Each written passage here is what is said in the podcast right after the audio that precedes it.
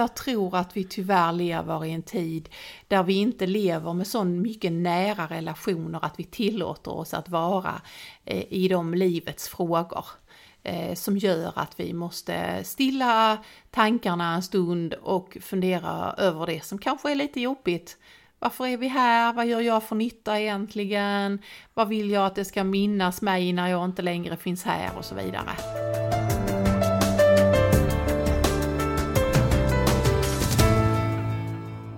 Välkommen till Utmanarpodden! Podden för dig som reflekterar, funderar, vill väl och vill lite bättre. Jag heter Ingmar Rundvall. Jag driver och äger Rundvall Konsult och jag är också den som försöker inspirera dig på de här kanalen till att fundera över livets viktiga frågor.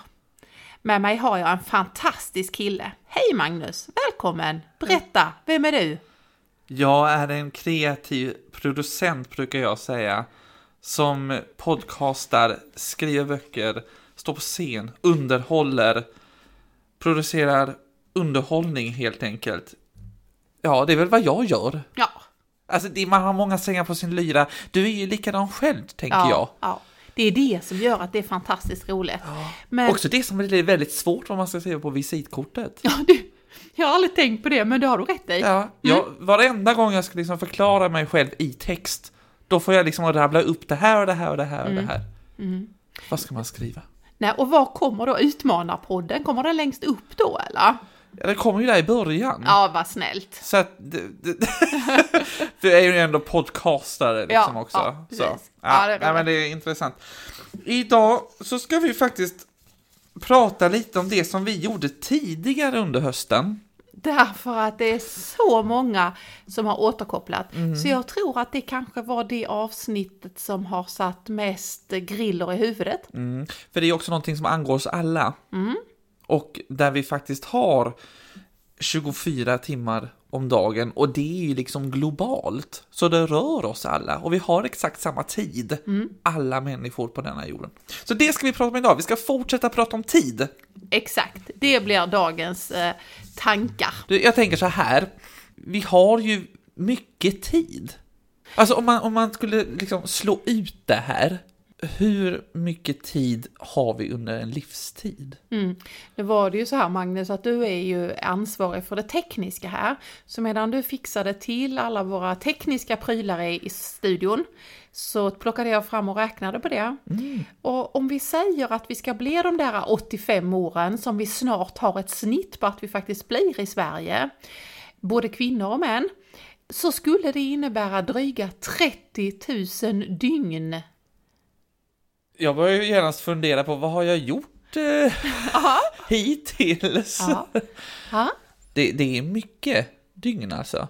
det var ju så här att om det var något vi försökte med förra avsnittet om tid, då vi inspirerades av Bodil Jönssons tankar och då vi kallade vårt avsnitt 24 om dagen. Och, och förra gången när vi pratade tid, då utmanar vi våra lyssnare. Vi har förstått det. Vår tanke var att utmana dem i synvändan om hur vi ser på tid. Där du hajade till i programmet, ja just det, 24 om dagen lika för alla världen över.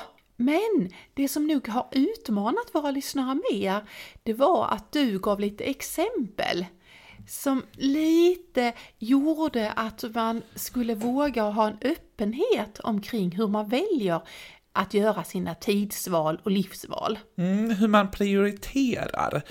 Till exempel att får man frågan om man ska med på till exempel ett släktkalas.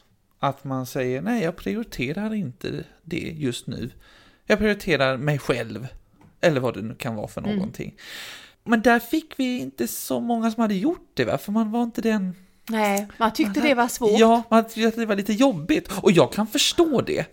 För det är ju, man vill ju, det kan ju uppröra väldigt mycket. Och det blev ju så här att när vi ju mer vi pratade så insåg vi ju att säga jag har inte tid har ju blivit ett legitimt eh, svar. Mm. Oavsett om det innebär alltså jag skiter i det, eller jag är inte intresserad, eller jag har verkligen inte tid, eller jag gör en annan prioritering, eller jag halvljuger. Det har man ju ingen riktigt aning om.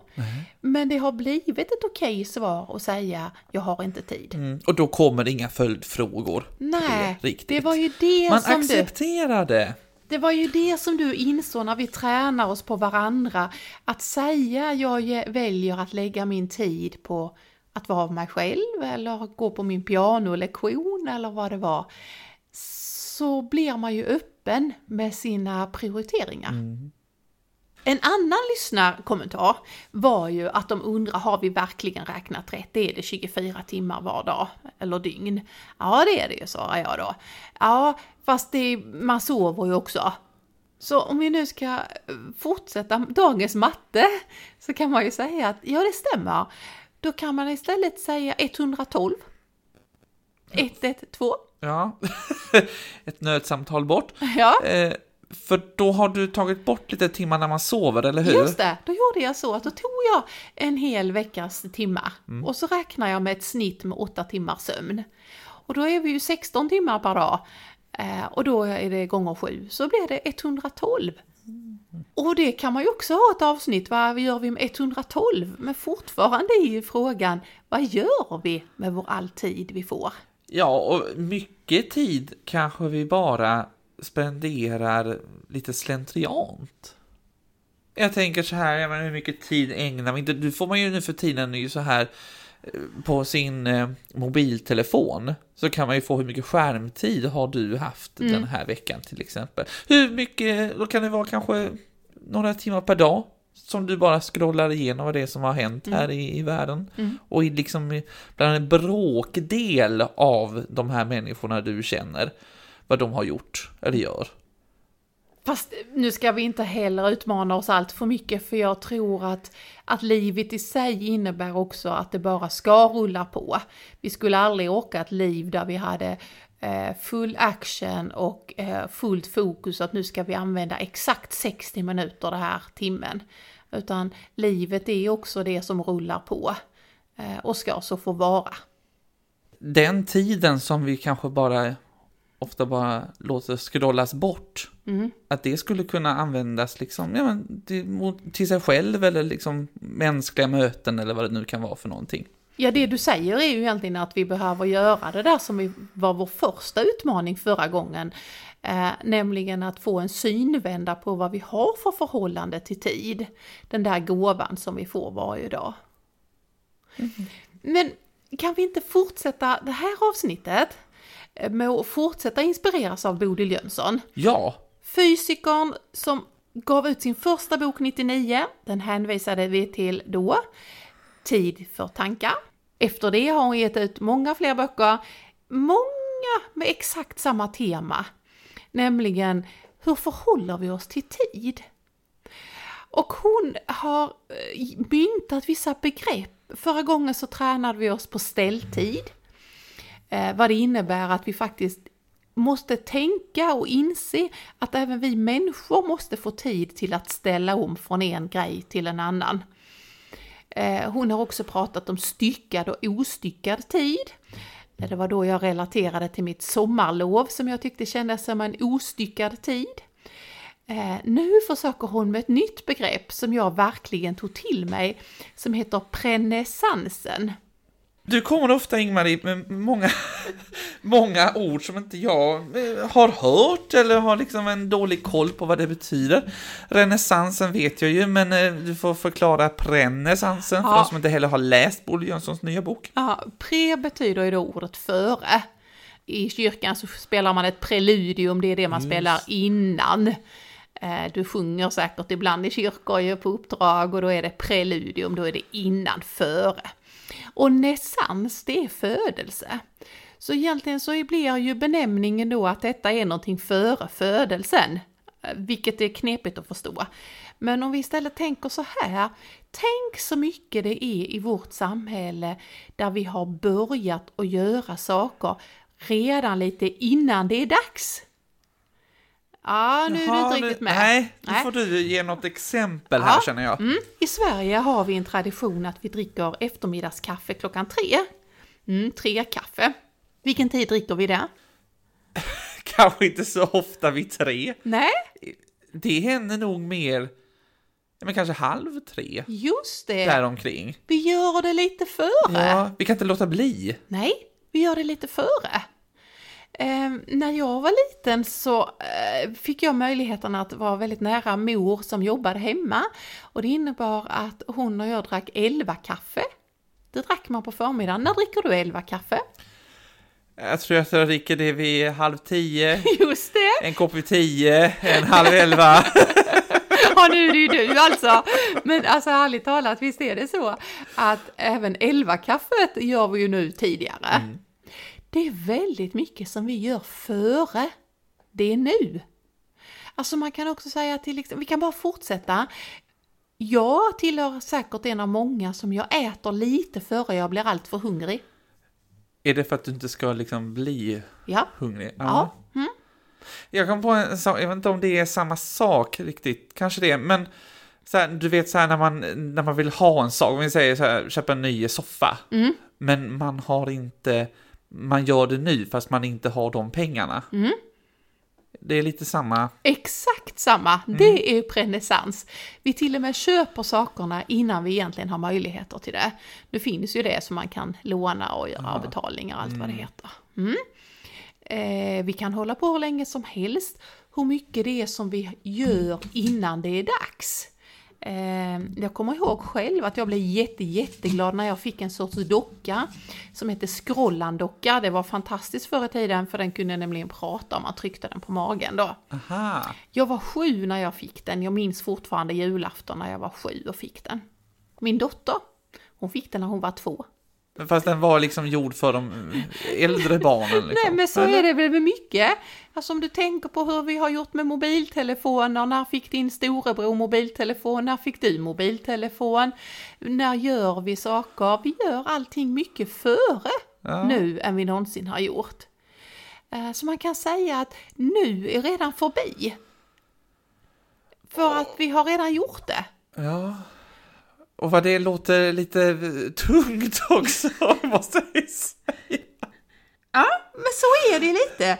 Att man kan ju lite så undra, om vi har allt nu, vad blir det kvar till sen?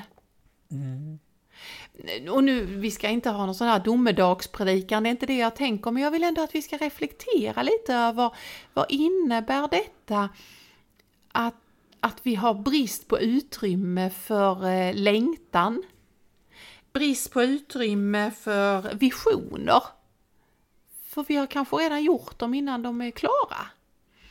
Jag jobbar med en hel del organisationer omkring att sätta upp mål och visioner. Och ibland är det så att, att folk skriver och formulerar mål som är så pass nära så att när jag kommer tillbaka och undrar hur går det med den stora visionen så nej men vi löste det förra veckan. Det vill- Okej. Det vill säga att man löser det liksom här och innan det ens är dags. Ja. Och, och då tänkte jag att om vi nu ska ta ett ord till då. Nu har du pratat om prenessansen då. Nu är du med på den. Innan det händer gör vi det. Vi äter innan vi blir hungriga. Vi köper soffan. Eh, och då ska vi ta en annan benämning och det är just in time. Det är en rätt så vanlig benämning, det kom ifrån eh, lintänket, att eh, saker och ting ska vara färdiga när de behövs. Precis då behövs de. Det innebär ju att väldigt många organisationer har plockat bort och har lager. Utan man får ju det direkt. Det syns i datorerna att eh, i deras digitala system att nu är det sålt två par gympaskor storlek 40. Så just in time imorgon bitti så levereras det storlek 40 till Intersport. Eh, och så fylls det på liksom, just in time. Mm, många, som jag sa, har inga lager längre. Det går ju tiden rätt så fort. Vi får ju 24 per dag och ibland snurrar de ju fort. Så jag minns inte men det var ju något askmoln som kom utifrån ett vulkanutbrott på Island som gjorde att vi inte kunde ha flygtrafik som vi brukade. Ja. Och det blev ju kris i klädaffärer. Vilket för mig var förvånande, men ett, så snabbt ändras modet. Och två, de finns inga lager. Alltså behöver det komma in nyheter hela tiden. Och de fanns inte. Det var begreppet just in time. Ja. Nu tänkte jag mynta ett nytt rundvallsbegrepp. Ja. Ja. För om vi kopplar ihop prenessansen med just in time så borde det bli just before time. Mhm. Ja, men såklart. Ja, Det måste det ju vara. Ja. Det fick vi väl ihop där. Ja, det, liksom. absolut. Men hur skulle vi jobba med det då? Men jag tror att vi måste börja reflektera över vad är det som gör att vi på skånska är så hejalösa? Tror du alla fattar det? Nej, jag tror att vi måste förklara det. Vet du vad hejalös är? Ja, det är att man inte har tålamod Ja, att vänta. ja, Man brukar ju säga, åh vad du är hejalös. ja. Titta. Kanske ni då skåningar känner igen er då i det här Ja. begreppet. Ja. Eh, och, och jag tror att det är lite så. Vi, vi är inte riktigt beredda på att vänta och vi har inte tålamodet och allting finns där. Eh, det fanns inte förr. Nu finns det där så det finns en möjlighet för oss att hela tiden eh, få det och få det direkt. Jag tror att det också är att man lär barn det från väldigt eh, låg ålder. Att när de vill ha någonting så föräldrarna ger det Mhm. direkt. Ja. Eh, liksom, de pekar och så får de det. Och det är Så. inte bara barn. Vi gör precis likadant. Vi kör på en väg och då ser vi hur långt det är till nästa hamburgarställe för det står en skylt på 12 minuter. Tänk man 12 minuter och sen är det 3 minuter till vi får maten. Okej, 15 minuter innan jag får mat i magen. Eh, Vi vill inte gå till vårdcentralen imorgon bitti. Vi ringer en eh, läkare på nätet så får vi fixat det ikväll. Det finns så mycket som vi själva är präglade av att vi faktiskt fixar det lite innan. Vi kan till och med ringa för säkerhets skull och kolla om vi eventuellt har halsfluss. För då kunde vi lika bra börja med penicillinen nu då ju, för då tjänar vi ju en dag på det liksom. Känner du igen Ja, dig? jag känner absolut igen mig. Mm. Vi, vi gör väldigt mycket innan. För säkerhets skull eller för... För att vi egentligen vill ha det nu, nu, nu. Mm. Alltså, för där har vi ju soffan igen. Vi lär oss hela tiden att tålamod, det tar också väldigt lång tid. Vi, vi tycker inte att vi har den tiden. Nej, Att det, vänta på det det. var ju det som är benämningen, att vi inte tror att vi har tid. Ja, Men hur många dygn hade vi Ja. på ett liv? exakt. Vi har ju 30 till 40 000. Ja, Det, det finns ju gott om tid att vänta. på den där soffan ja. Ja, ja precis. håller Och, och, helt va- med. och varför är det så, kan man ju undra. Jag tror att det är så här tidsjakt, om det är nu vi säger att det är det vi håller på med, som präglar lite det här att vi just before time, för säkerhets skull så gör vi det, så har vi tjänat in den lilla tiden där som det skulle innebära. Jag tror att den tidsjakten är, är ofta mer en jakt efter en mening än en jakt efter tid. Tid tror jag har blivit någon sorts benämning av de existentiella funderingarna vi har över livet.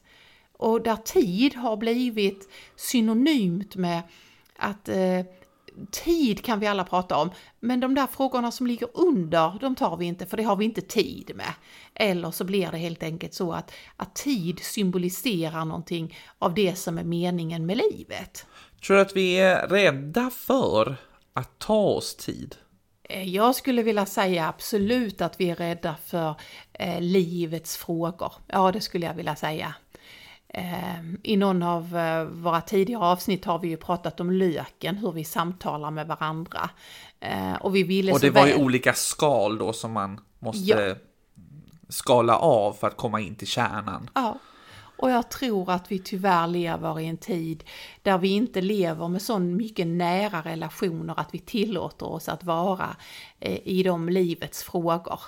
Eh, som gör att vi måste stilla tankarna en stund och fundera över det som kanske är lite jobbigt. Varför är vi här? Vad gör jag för nytta egentligen? Vad vill jag att det ska minnas mig när jag inte längre finns här och så vidare. Och vad gör jag för gott? Ja, det är svåra, svåra frågor eh, som man kanske inte heller vågar ta till sig och därför så prioriterar man inte det i sin tid.